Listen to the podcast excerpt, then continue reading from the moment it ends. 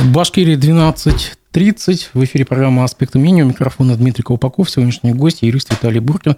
Доброго дня, Виталий. Доброго дня. Дмитрий. Вопросы и комментарии пишите в чате трансляции, ставьте лайки, делитесь трансляцией. Текстовые расшифровки этого эфира позже будут доступны на сайте «Аспекты медиа» и в телеграм-канале «Аспекты». А, поскольку вы юрист, я где-то там внизу ставлю все-таки в подсознание а, слово «адвокат». Бывшие адвокаты все-таки не бывают, да? Так или иначе, понимаю, больная тема. Вот. Но так или иначе, как вы можете оценить нынешнее состояние адвокатуры в Башкирии? ну, нынешнее состояние адвокат, адвокатуры, ну, разговаривали, оно отвратительное в стране, да, ну, что про Башкирию говорить. Я считаю, в Башкирии вообще не все так плохо, да, вот я думаю, по сравнению с другими регионами мы выигрываем.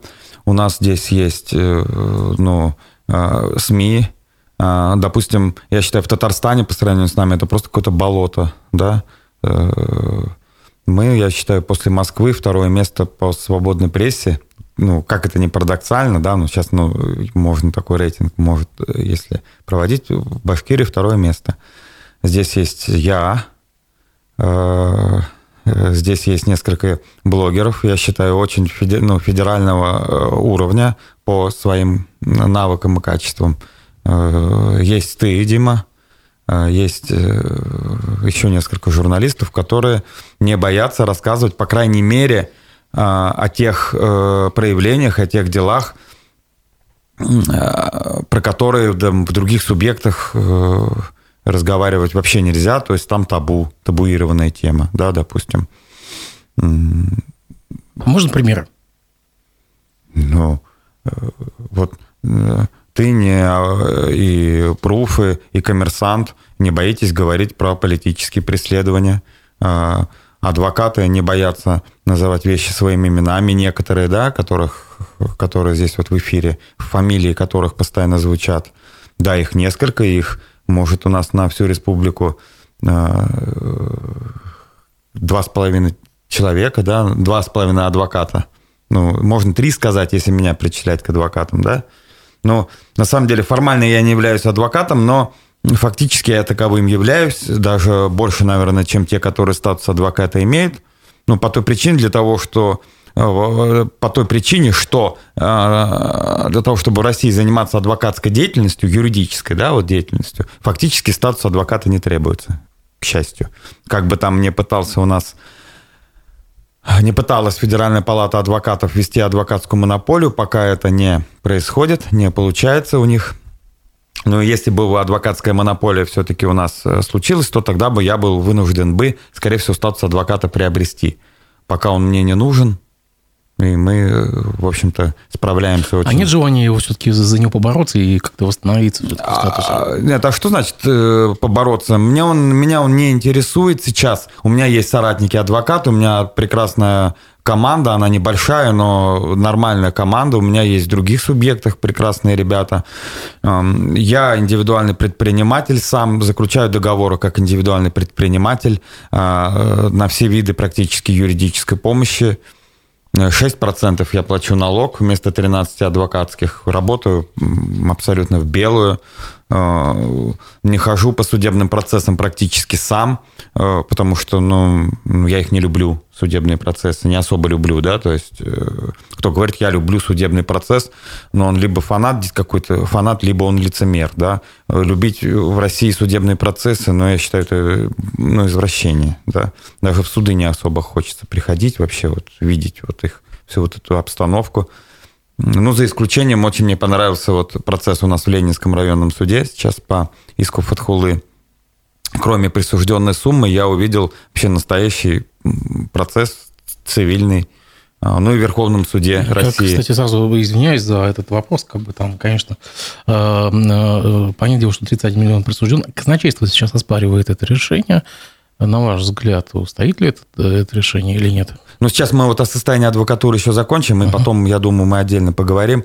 А так вообще все, что происходит в адвокатуре, абсолютно отвратительно. Да, сколько ну, уже можно об этом говорить. Но э, я думаю, а, никогда не будет излишним. Еще раз эм, подчеркнуть, что, к сожалению, главный порог адвокатуры в том, что нет никакого фильтра при, при отборе в адвокатуру от действ... бывших еще вчера действующих сотрудников государственных органов. Да? Я ничего не имею против некоторых людей из государственных органов. Да, есть более-менее относительно нормальные там и прокуроры, и судьи. Но адвокатура – это немного другое. Адвокатура – это стиль жизни, это дух, это принципиальность, это стержень. Э, за 20-25 лет работы чиновники э, деградируют и теряют э, все эти качества, даже если они, они у них были, например, там наполовину пути, там лет 10 назад. И пока на законодательном уровне не будет принят, установлен запрет на то, например, ну хотя бы, чтобы 5 лет прошло, да, с увольнения в адвокатуре будет вот э, твориться вот такое вот э, болото, э, ну, потому что э, что это за адвокатура, где 70-80% э, из органов правоохранительных, и вот мы получили в результате абсолютно имитационную адвокатуру. Вот общался с нашим другом, да, который только из изолятора вышел, он еще усилил мое мнение, даже ну, вот мнение о том, что вообще адвокатура, она на каком-то даже не, не нулевом уровне находится, а на каком-то какое-то отрицательное значение имеет ее вот весь вот уровень профессиональный и э, моральный. Э, вот. Люди просто не получают минимальной базовой юридической помощи, которую, в принципе, должны получать за те деньги, которые не э, несут адвокатам. А деньги немалые.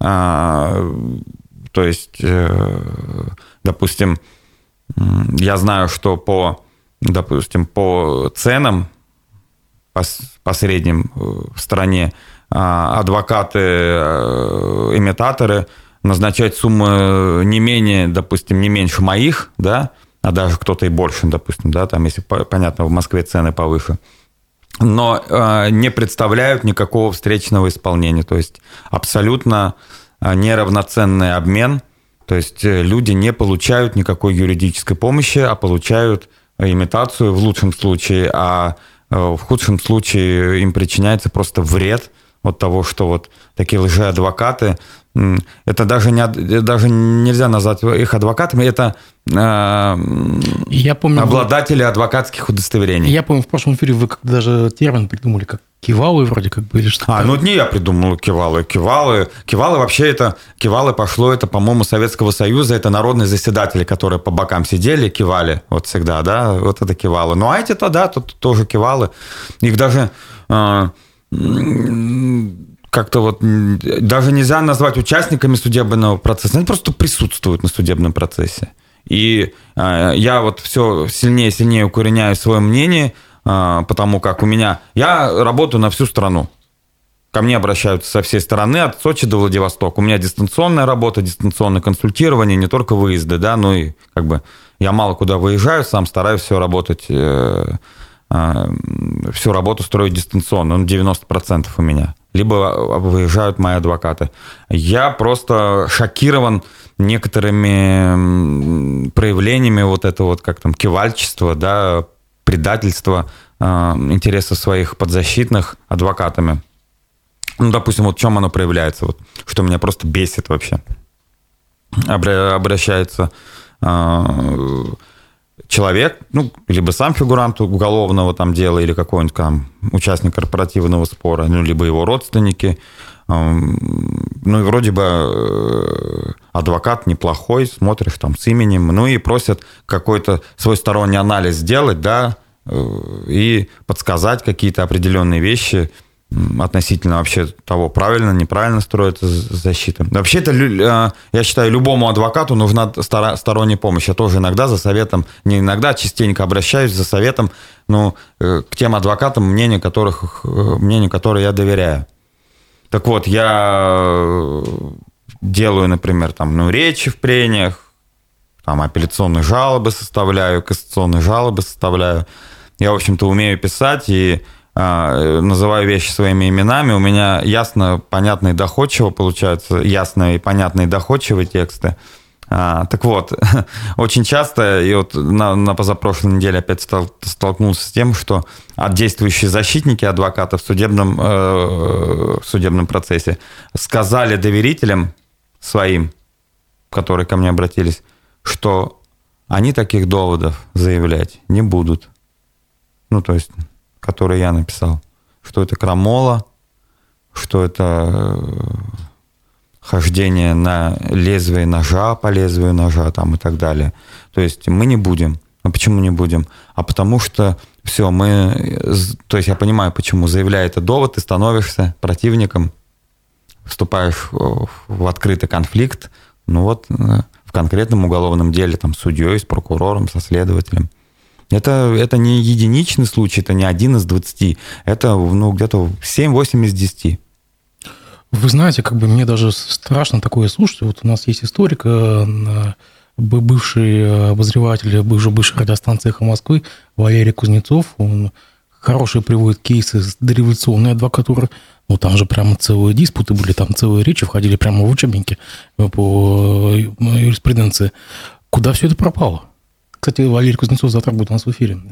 Куда пропал, пропал вот этот э, дух э, адвокатуры дореволюционный? Э, куда пропали вот эти вот порывы, желания защищать своего доверенного, доверителя, точнее? Как так?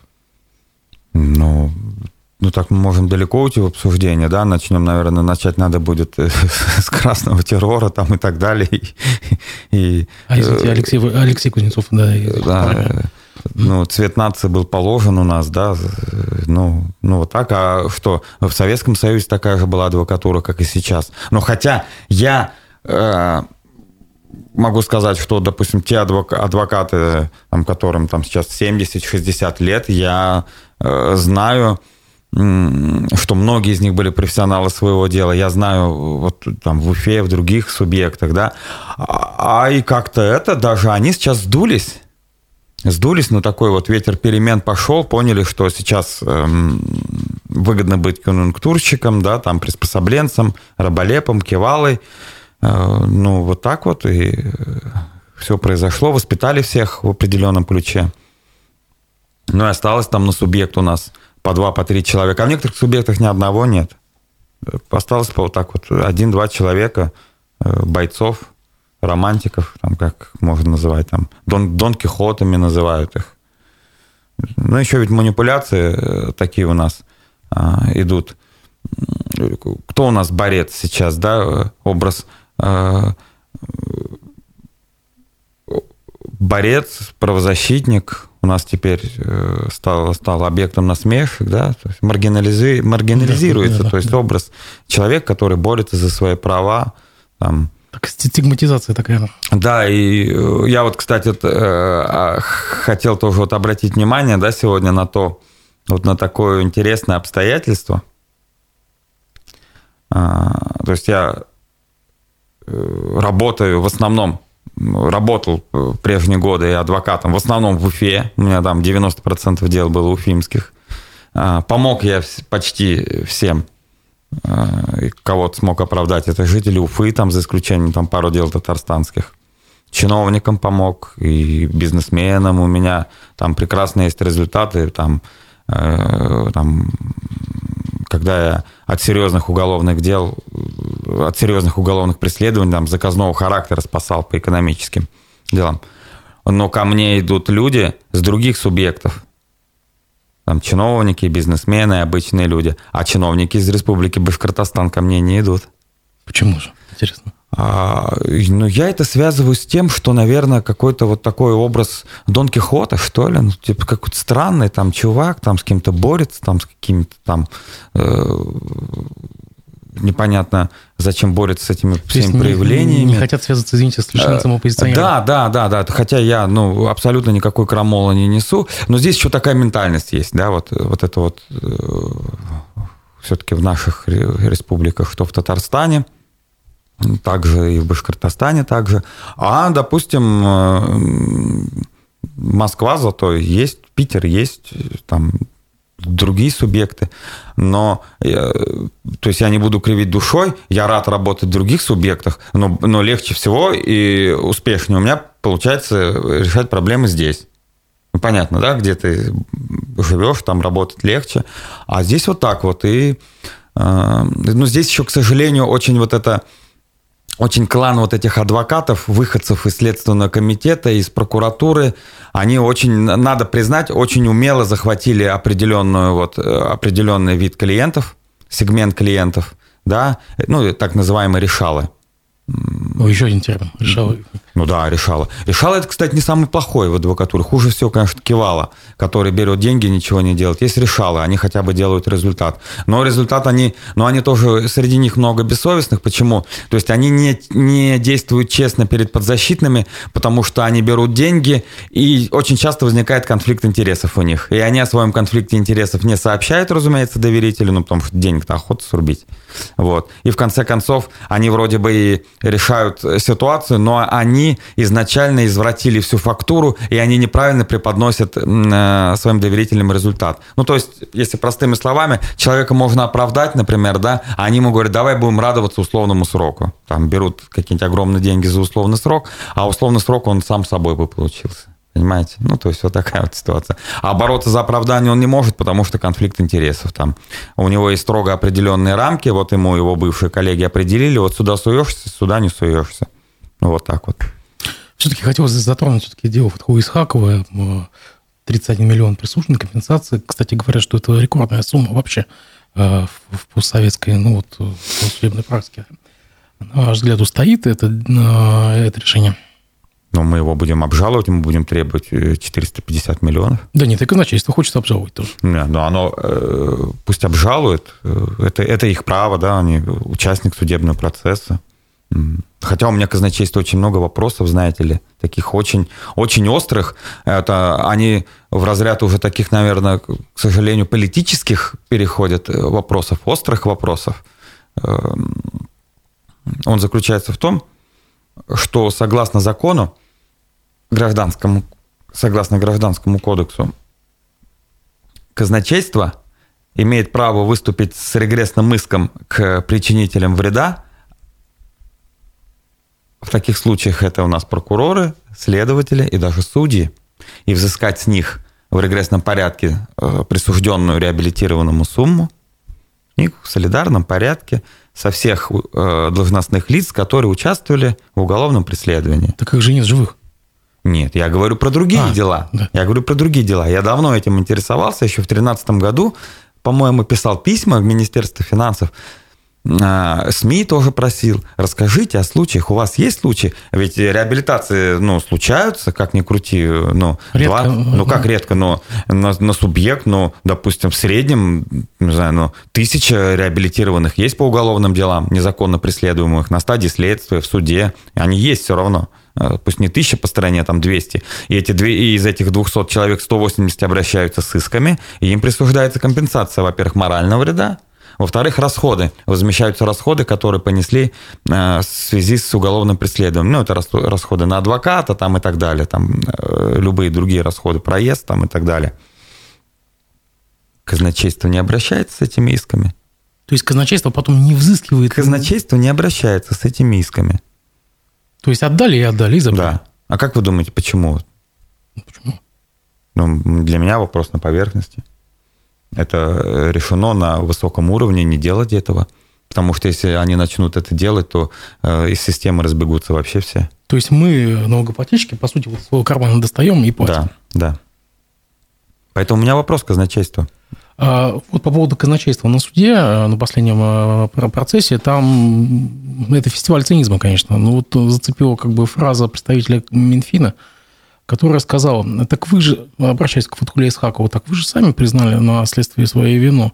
Так э, как, как там была фраза? Э, если вы признали... Самооговор? Само, э, если вы признали, значит, приговор получается законный.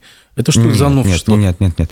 А, он имел в виду, что был самооговор, а значит, компенсация не положена. Но это глупость. А, потому что даже при самооговоре государство обязано гарантировать объективное разбирательство в суде даже при самоговоре. А самоговор подразумевает себя, когда человек в суд э, приходит и говорит, я совершил преступление. Или на стадии следствия при предъявлении обвинения э, он признает вину. Но Исхаков ни разу не признавал себя виновным. Одна была очная ставка после избиения, это при, при, причем признано прокурором после избиения. Он в ходе очной ставки с одним из свидетелей давал признательные показания и сразу же от них отказался. В, это, в этот же день написал заявление э, в Генеральную прокуратуру. Признание царицы доказательств.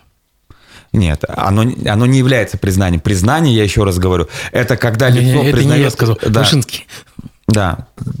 Нет, дело в том, что изначально было понятно, и суд, кстати, у нас Ленинский хорошо это описал все в судебном акте, что э, все факты фальсификации, да, и несостоятельности вообще вот этой всей доказательственной базы, они были налицо еще тогда при, э, при первом рассмотрении уголовного дела э, Мейкинским народным судом.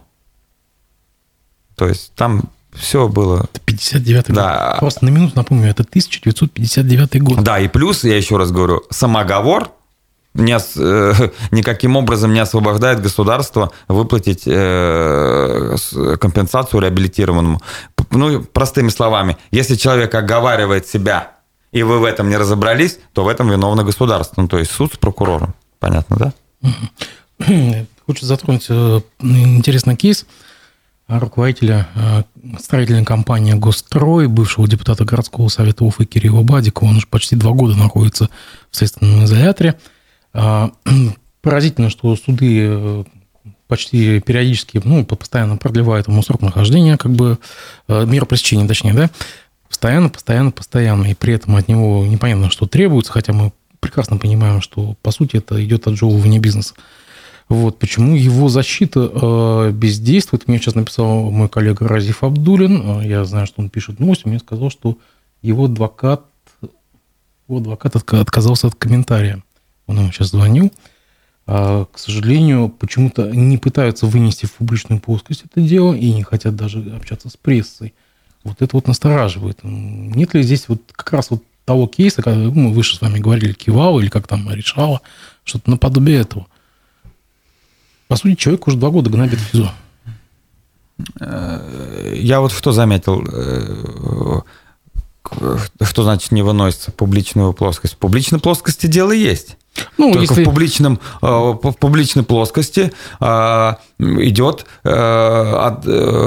игра в одни ворота, да, я так понимаю. Да, я время от времени, там раз в месяц мне попадаются публикации там о ходе дела, их дает пресс-служба там следственных органов, да, там или прокуратуры. И Верховный да, суд там, еще. Или Верховный суд, там, да, я вот вижу там продлена мера пресечения. Продлена мера да, пресечения, и все. Это, это суд, периодически да, новости. И так далее. Вот. И получается, а, сторона обвинения Э, ну, простым словом говоря, пиарит это дело, а защита даже отказывается, просто даже от комментариев отказывается. Я не говорю, что они ведут какую-то кампанию, даже, то есть нет речи о какой-то серьезной кампании, они даже прокомментировать это не хотят. А, но вообще есть э, такие случаи, что обвиняемому невыгодно освещение. Да. Но когда дело в тишине – то есть, понятно, бывают такие ситуации, там, я защищал там чиновников, да, ну, какое там освещение, да, там бы как-нибудь бы аккуратненько бы выйти из этой ситуации, да, там, либо с условным сроком, либо там э, как-то улучшить ситуацию в плане квалификации в сторону мягкости, тогда да. Но когда сторона обвинения пиарит, а защита избегает контактов со СМИ, ну, это наводит на подозрение вот о, о том стиле работы, про котором как раз мы и говорили. А кто адвокат? Сейчас, секундочку. Сейчас я посмотрю. Адвокат, сейчас я свяжусь с Разифом. Секундочку. Какой-нибудь бывший следователь, наверное. Или прокурор. Или а, так, так. Так, секундочку, буквально секундочку. Сейчас я... Буквально секундочку, я найду его фамилию, к сожалению, фамилия не на суху. Адвокат Аль-Мухаметов Ильдар. Вам что-то говорит об этом? Это фамилия. Аль-Мухаметов Ильдар работник прокуратуры бывший возглавлял один из отдел прокуратуры, апелляционный отдел прокуратуры. Это э, если, если вот действительно он, по-моему, да. Э, вот когда апелляционное рассмотрение Верховный суд проводит, там прокурор участвует, вот он вот этот отдел возглавлял. А давно? Ну, не знаю, ну, по-моему, лет знаю, 8 назад, 7 назад, вот адвокат. И, ну, в общем, для меня удивительно ничего нет, что, в общем-то, избегают общения с прессой. Но другое дело знать бы обстоятельства. Для меня вот, вот я вот представляю себе обстоятельства так этого дела, да. То есть я же не знаю их, обвинения не читал, некоторые выдержки, выдержки знаю из обвинения. Для меня представляется, что там мошенничество, да, которое вменяется. 159 статья. Да, 159 в классическом виде под большим-большим вопросом. Да? То есть там что-то такое нездоровое происходит, да, эм, даже начиная с того, что, ну ладно, вы обвиняете, допустим, да, бизнесмена, а под стражу-то зачем держать? Ну зачем держать? А у нас, по-моему, даже президент страны же сказал, что э, по эм, экономическим э, преступлениям вроде нельзя содержать под, под стражей. По-моему, даже два или три раза Владимир Путин об этом говорил. Мы же помним, такие кейсы были. Я об этом много писал. Владимир Путин, конечно, об этом говорил. И Владимиру Путину докладывается ситуация, э, естественно, и это является частично правдой, что по экономическим статьям у нас никого в изоляторе нет.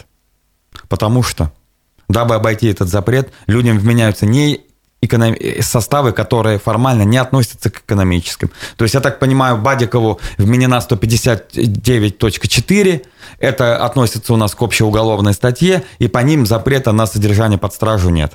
То есть такая универсальная статья да, получается. Да, да, да. А еще они бывают вообще красиво делают следственную органу. Ну, как красиво, то есть это отвратительно все и мерзко, но вот судебная система это принимает. Дабы преодолеть запрет на на заключение под стражу, 210-ю статью а, создания преступного сообщества меняют, и mm-hmm. все. И человек сидит, 5 э, лет может сидеть там на стадии следствия и на стадии судебного рассмотрения дела. Вот, в общем-то, ну, для меня здесь, в общем-то, все понятно. Э, я допускаю, что могут быть какие-то обстоятельства здесь, почему адвокаты не хотят э, вообще комментировать, да, может, какие-то стратегические вещи есть, но э, вряд ли. Тут просто есть вот этот вот стереотип, что, ну, зачем? И, а, получается так, пока ты, считается как? То есть в суде ты можешь говорить, что подсудимый невиновный, мой подзащитный невиновный, представлять какие-то доказательства. Ты этим не перешел черту. То есть ты играешь по правилам суда в этом случае, по правилам э, системы, прокуратуры, Следственного комитета. А вот когда ты начинаешь в СМИ выходить, когда ты начинаешь там сообщать, например, заявлять о каких-то там подлогах, да, серьезных, там, фальсификациях, доказательств, обвинений. Все, ты уже для системы чужой, и ты, э, ты завтра не сможешь больше зайти э, к какому-нибудь председателю суда районного, он тобой, больше с тобой чай пить не будет и обсуждать. Э, вот. То есть я говорю просто, в общем, о тенденции такой. Поэтому у нас считается в стране, вот, ну, вот вообще вот в адвокатуре а, и вообще в системе вот этой судебно-следственной, адвокатской всей, что пока ты не вышел в публичное пространство и не говоришь о каких-то злоупотреблениях, ты соблюдаешь правила игры, ты свой. Если, не дай бог, ты вышел, ты больше не свой. А, для тебя кто дороже? Подзащитный, она, как, как говорят, а, подзащитный уйдет, а судья останется. Вот. Поэтому 90%, 99% адвокатов свой выбор сделали – не в пользу подзащитных. Это ужасно, на самом деле. Это просто отвратительно. Виталий, я хотел бы затронуть такую тему. Позавчера вы сообщили в своем э, как бы, аккаунте э, в телеграм-канале, что телеграм-канал у вас был угнан, а неизвестные злоумышленники получили на какое-то время доступ к вашему аккаунту в, в телеграм-канале «Строптивый адвокат». Что это за история была? То есть кому нужно было и кому вообще понадобилось угонять ваш телеграм-канал? Э, я э, на самом деле неправильно оценил сначала ситуацию э, в первые часы. Ну как, есть жулики, да, которые взламывают аккаунты не, не только да, в Телеграм, везде, в Инстаграм, да. угоняют, продают, потом меняют название.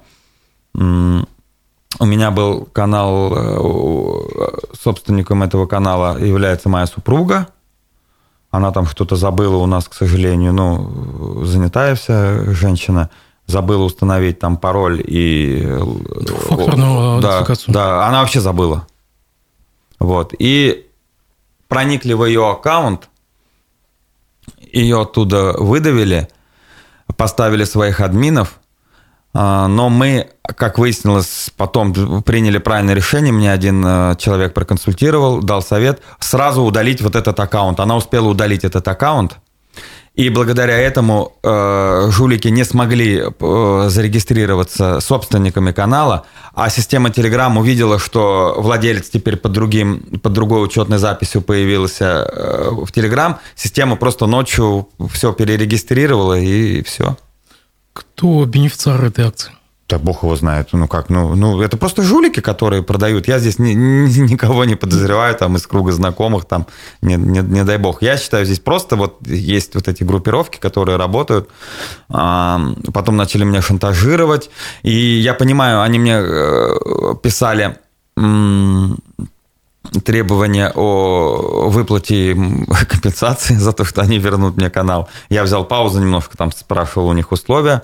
Как выяснилось, я вообще не, неправильно... Не нужно было времени, время тянуть, можно было просто их сразу послать, потому что они ничего, как выяснилось, не смогли бы сделать, потому что система э, Telegram поменяла сама собственника, потому что они не успели захватить, э, завладеть полностью аккаунтом э, собственника в Telegram. Вот такая вот история.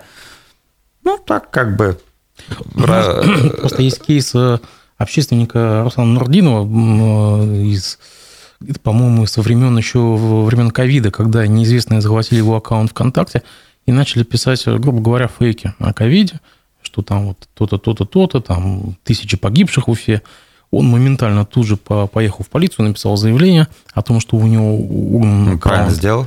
И тут же появился э, депутатский запрос депутата Госдумы от Бурятии на, на его на проверить его как бы э, его действия. Вот я просто на преступление да. против конституционного строя, да? Вот именно, да. И как бы э, я вот когда увидел вот, в это, вот то, что с вами произошло, я подумал, что где-то где-то здесь, по-моему, что-то такое затевается. Ну, э, я, кстати, в течение где-то двух часов Э, направил заявление э, в МВД республики. А вы то есть, то есть тоже обратились? Да, да, конечно. Я приложил э, снимки, вот эти вот скриншоты от, о вымогательстве. То есть, ну... А есть какой-то ответ, что-то они будут предпринимать? Ну, мне вчера звонили, начали доследственную проверку. Я думаю, будет скоро принято законное решение. А, от, отказное, скорее всего. Я, я, я, ну, я не знаю, я не думаю, что сразу дело уголовно возбудят, но я думаю, возбудят признаки преступления усматриваются. Другое дело, э, возможно ли будет установить э, Наверное, возможно, но никто, я думаю, этим заниматься особо не будет. Да и бог с ними. А вот на самом деле, какие здесь, вот давайте так вот, советы юриста. Что нужно делать? Вот угнали аккаунт у известного человека, допустим, чиновника, депутата, не знаю, какого-то общественного деятеля. Что нужно делать? Куда метаться? Что предпринимать? Ну, как, ну, юридически вот, ну, заявление написать. Технически я вот э, вообще мало в этом э, что понимаю, но вот теперь к определенным, определенный опыт получил, определенные знания есть вот за эти несколько часов, что, оказывается, надо сразу удалять учетную запись. Если ты удалил учетную запись, свой аккаунт, и создал новый, то канал тебе вернется. Если ты не успел этого сделать, еще бы прошло бы 5 секунд, и жена бы у меня не, не успела бы удалить, потому что они бы туда зарегистрировали этот аккаунт на другой номер. Они не успели этого сделать. Ну, вот так. Угу. Такая вот э, такая история. Ну, и так, ну, такие наглые вымогатели начали потом, ну, они мне говорят, ну, теперь пойдут публикации, говорят, э, начнем. А, они пообещали публиковать что-то, да? В смысле, они начали публиковать. А что за публикация была? Э, всем привет, теперь я крипто, блин, а, деятель, да, да. короче. Какие-то инвестиционные... Да, мне вчера звонили, мне вчера писали мои подписчики, Виталий, у меня такая-то сумма, можно, у меня есть 500 тысяч, что мы сможем на эти 500 тысяч заработать там на крипте? Я написал, извините, говорю, мой аккаунт был взломан. Извините, а может, кто-то уже успел перевести перевести что-то вы не узнавали? Нет, ну кому-то может быть. Нет, нет, вряд ли. Вряд ли. Потому что слишком быстро все произошло. То есть вечером они начали писать, ночью уже э, все изменилось. Рано утром я написал пост о том, что был взломан э, всех предупредил. Ну, может, кто-то и перевел что-нибудь. Ну, по крайней мере, мне никто ничего не писал, не говорил о том, что... И э, самое интересное, вымогатель э, создал, создал э, ник в Телеграм под моим именем, ну, с, под моим именем, и с моей фотографией, и писал, короче, мне вот, ну, то есть всем, ну, привет-привет, говорит, теперь я вот, говорит, хозяин телеграм-канала. Интересно, как они выбирают жертв? По публичности, по а, какие... Как, по количеству как... подписчиков. Дмитрий, зачем им публично, не публично? По количеству подписчиков. Чем за, от, подписчиков, от количества подписчиков э, зависит цена канала. Угу. То есть, ну, мой канал бы они, наверное, за миллиона два бы продали. Да, потому что, ну, вот, учитывая, что у меня там 24 тысячи подписчиков. Какой-то канал стоит 20 миллионов, наверное, да? Ну, если там будет там 200 тысяч подписчиков. Э, вот. Поэтому, ну, охотятся. Я, я не думаю, что там публичная личность, не публичная личность. Количество подписчиков, охват, нормально все. Сменил название, и, ну, вот, как вот я знаю, меняют название и продают его на сторону. Ну, все.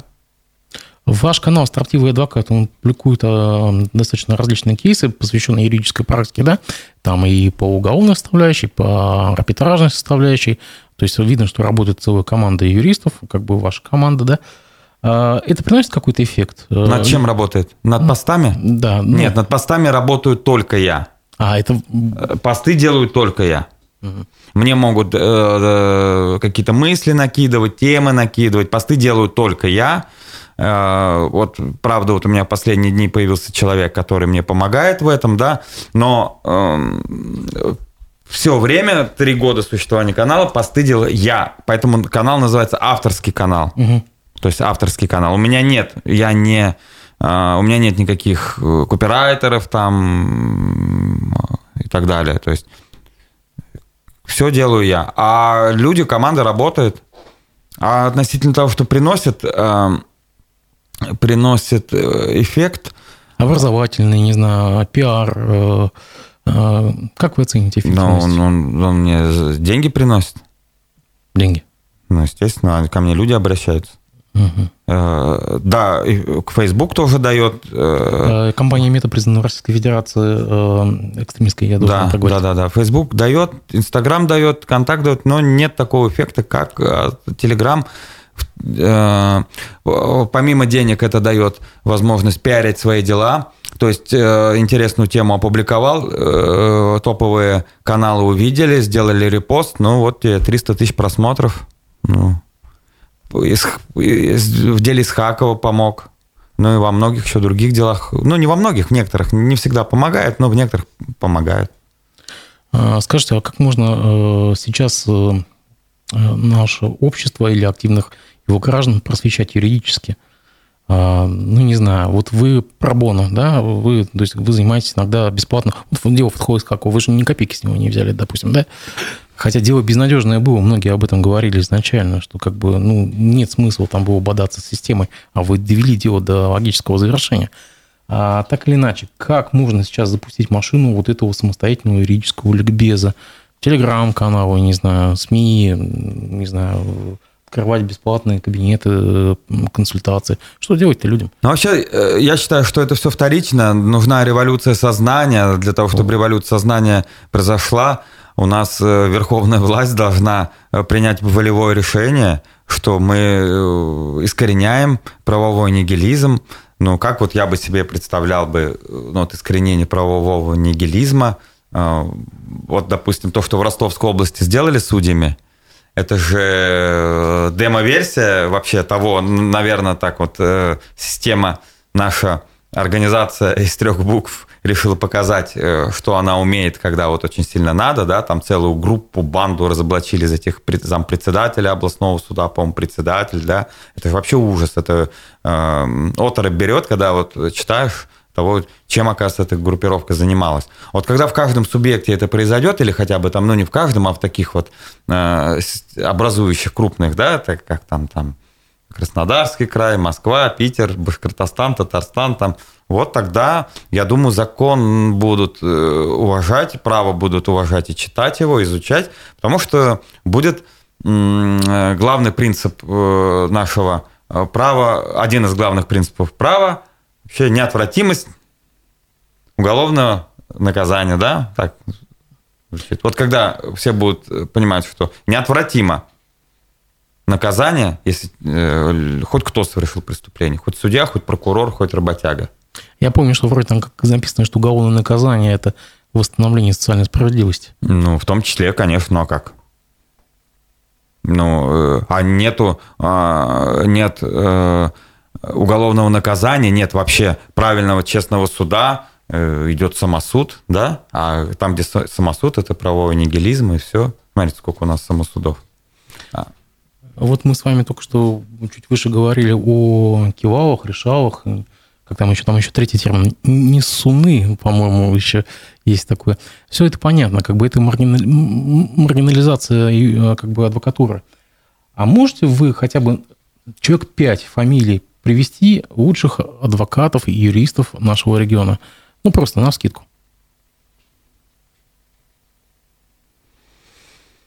Юристов, ну, допустим, я не буду вообще говорить про адвокатов. Мне нравится, ну, вот как ну, там Айдар Мулануров. Барист, как вот, да, да, да, вот его вообще, и вообще его угу. позиция жизненная, да, вот как угу. они работают с его, забыл, Эльвина зовут. Так, э, второе это вот, э, ну, еще два моих сотрудников, ну и все. А кто еще? Ну, ну Макаренко я уважаю, Сергея Анатольевича, да, за его вообще характер, за его а, Всегда, всегда лет 10 назад, всегда мне в пример приводили, знаете, как лучший адвокат Алексей Зеликман, покойный ныне, к сожалению. Вот, ну, ну к, к сожалению, да, если бы он был бы живой работал, я бы сказал, а что у него уже, ну, кстати, Алексей сын, Маркович... Сын, по-моему, у него практикует, нет? По-моему, дочь. Дочь? Да, дочь? я забыл, как зовут дочь. Но... Угу. Ну, хорошо, это лучше, а худше? Худшее это вот вообще вся вот эта вот э, масса э, серая, это 90%. Не, не, не, не, э, не вижу смысла называть имена и фамилии, но зачем? Ну. Хорошо. Вчера э, мы отпраздновали День Республики. Вчера было как бы празднование. Здесь у нас были гости высокопоставленные. Но почему-то этот день всегда называют сейчас днем возвращения Ради Хабирова в регион. И вот буквально мой коллега Руслан Валиев сегодня в утреннем выпуске отметил, что мы отметили пятилетку Радия Хабирова. А, ну да, это произошло, по-моему... Прямо в День Республики. 11 октября 2018 года, да. Владимир Путин принял отставку Рустама Хамитова и э, назначил в Рио региона Радия Хабирова. Э, если можете, оцените, пожалуйста, эту пятилетку. Ну, вот это вот Андрей вот Сергеевич может вот это вот оценить. Я... Андрей Сергеевич, это понятно. Да, дело. я оцениваю. Не, не, Нет, ну, ну, ну, что значит оценить? Я не видел ничего положительного при э, Хамитове, но при этом я как бы, ну, вот что про Хамитова а могу... Почему про Хамитова говорили, что прямо у нас расцвет либерализма здесь был в это время? Вот, я хотел сказать про Хамитова, что он, вот мне нравится, он интеллигентный человек. Да, я так понял, он никогда не допускал себе э, какой-то дерзости, да, там... Социальные сети вел, да? Да, да, да, как-то социальные сети вел, да. Эм, как-то спокойно тут у нас СМИ все работали. А сейчас они, по-моему, тоже спокойно работают, да, при Хабирове? Или как? Вот. А хорошего, ну вот прям хорошего, ну а что можно сказать хорошего, если у нас такая централизация, мне кажется, все подчинено федеральной власти. Хорошо. А... Но при Хамитове я при этом начал заниматься одной темой, где я увидел, что, конечно, ну, я до этого не понимал, а, это до 16 года, у меня не было дел таких, где бы такого уровня, где бы там региональные, ну, высшие региональные чины там были участниками каких-то тем, я понял, насколько а, безграмотные и э, вообще и бессовестные и, и очень примитивные руководители даже вот ну там регионального уровня. Я То есть я все-таки был э, мнение как-то вот более высокого вообще вот э, ну я даже не в плане морально составляющего, допустим, какую-нибудь схему воровскую, воровскую, допустим, реализует, ну как-то вообще топорная она, как-то вообще без творческого подхода, как-то вот так вот все вот. Я просто к чему, вот мы, мы сейчас говорим о пятилетке Хабирова, но прошло пять лет, собственно говоря, и сколько членов его команды перешагнуло порог Верховного суда. И некоторые даже сейчас пребывают э, в СИЗО номер один города Уфы. Вот об этом. При Хамитове же такого не было. Ну, не помню. Ну, так, чтобы целые вице-премьеры садились. Угу. Вот, такого же не было, насколько, да. И мы ну, сейчас... значит, это, значит, это говорит о том, что есть какая-то некая интрига все-таки между э, органами управления, да, вот вообще. Федеральной да, региональной да, властью, да, да, да вот я про это. А, То есть, как бы, ну и хорошо, вот смотрите, они же остаются в СИЗО, по сути, без, без защиты. Вы сейчас только что сами говорили, что их обслуживают абсолютно беззубые адвокаты. Ну, я не знаю про, про вот этих людей, я не могу сказать, какая у них защита была и как их защищать. Все-таки одно дело защищать бизнесмена, а другое дело защищать чиновника. Там, Там грань хрупкая, на самом деле, между этими двумя понятиями. Мне кажется. ну, э, с одной стороны, да, я согласен, потому что крупный бизнесмен, он по, по сути все равно очень сильно коммуницирует с властью, да, и он тоже ограничен в средствах защиты, и здесь тоже. Но это вот, э, кстати, оборотная сторона, обратная сторона вот медали, это вот, э, да, у тебя есть привилегии, ты чиновник, у тебя, тебе многое позволено, но система тебя выплевывает, когда ты э, получаешь статус там обвиняемого. Не во всех случаях, но во многих. То есть, особенно когда в изоляторе, все. Наш коллега Расиф Абдулин, кстати, здесь э, сделал комментарий небольшой. Лучше организовать видеосъемку крупным планом подсчета голосов. Это реально и Конституцию не нарушит. Но я понимаю, о чем говорили. Мы с вами просто говорили о юридическом ликбезе, вот буквально чуть выше. И вот, да, у Разифа как бы сердце болит за прошедшие выборы. То, что там творилось, там не совсем... Там есть многие вопросы к процедуре и подсчета голосов, и самой э, системе голосования. Нет, Дмитрий, ну тут же так, за демократию уже надо сражаться. А, Россияне получили демократию просто так, за нее не сражались, поэтому также ее и э, просрали. Так? А я напомню вам слова Радия Хабирова, что власть не отдают.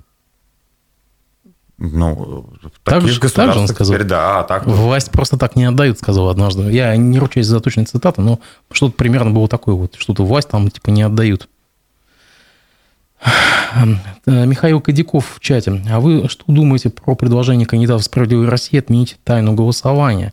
Может, лучше для членов УИКов отменить презумпцию невиновности, пока не докажут честность подсчета? Да, презумпция невиновности, кстати, интересный вопрос. Ну, как можно? Ну, презумпция невиновности только... наделить членов УИКов э, особым статусом. И, ну, как бы, может быть, это поможет как-то. Да не, не поможет, я считаю. Не поможет. Абсолютно нет. Безрадостную вы картину обрисовали того, что у нас проходит, э, происходит в юриспруденции, но я хотел бы вас затронуть смежную, спросить о смежной отрасли, о нотариате. А, К сожалению, я сегодня столкнусь с, с этой отраслью на личном примере, да. А, У вас было буквально этим летом дело, связанное с нотариальной палатой. А чем там все, кстати, закончилось э, с руководством нотариальной палаты?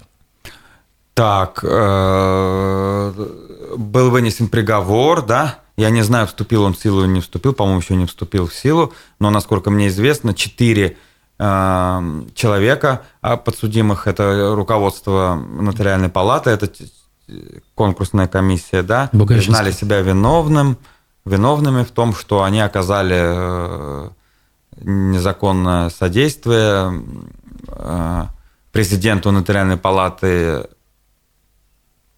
в том, чтобы ее сын сдал экзамен, не экзамен, а выиграл, выиграл конкурс на замещение вакантной должности нотариуса. Ну, положительный момент, по-моему, в России еще не было такого, чтобы э, всех членов конкурсной комиссии нотариальной палаты признавали виновным коррупционным. Ну, вот смотрите, да, мы...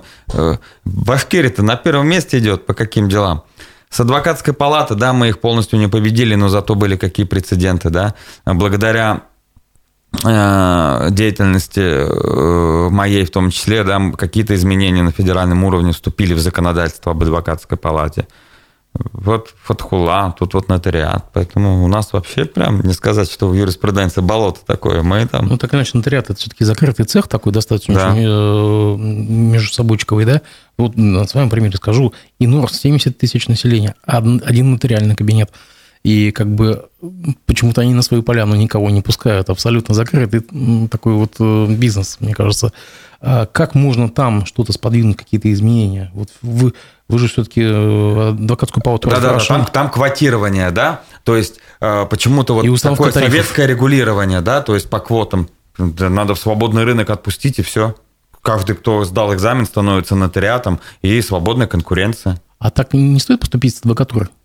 А адвокатура тоже у нас свободная конкуренция. Ну, нужно быть членом адвокатской палаты. Ну, это понятно. Но тут, это, ну, это, это, по нет, сути, это другое дело, да. О, о том, что это вся система организации больная, да, там есть э, э, серьезные пороки, да, но, по крайней мере, там конкуренция. Нету, нету никакого квотирования, нет никакого ограничения по количеству адвокатов в определенном субъекте, городе или районе, понимаете? А в нотариате, что вот на, в, в нотариате квотирование какое-то в таком-то районе может быть только два нотариуса, и все. А кто так вообще решил? Почему так? За, а, так, он, закон о нотариате, там как он у нас называется-то, не помню, как э, свод, господи, как он там называется, забыл. Да, и это Минюст. И потом налоговым кодексом, то есть федеральным законом установлены э, ставки, стоимость нотариальных услуг. Угу. Ну, это куда это годится? Надо спустить свободное плавание. Я 500 рублей, ты 1000 рублей хотите, там кто-то демпингует, да, Э, конкуренция. Конкуренция и все. Я, я не понимаю, почему это сделано. Но нет, я, я, я понимаю, как это происходит. Так, там у нотаря, э, нотаря такой серьезный лобби, наверное, в Госдуме там и так далее. Я так, ну, я, я так считаю. Вот, и они вот все делают, чтобы никакого реформирования вот этой ситуации не происходило. То есть это поразительно. Это, по сути, советская модель у нас также осталась. То есть такой наравне. Это, это то же самое, что если бы, вот, допустим, э, ты идешь, Дмитрий, тебе нужен адвокат, и в Кировском районе выясняется, что работают только три адвоката. Угу. Нормально тогда. Виталий, спасибо большое, что вы пришли, нашли время выйти к нам в эфир. Я напомню, что все расшифровки нашей беседы вы позже найдете на сайте «Аспекты». Имейте в телеграм-канале «Аспекты». Я вас жду в будущем еще на наши эфиры. Спасибо вам большое. Спасибо, до скорых встреч. Всего доброго.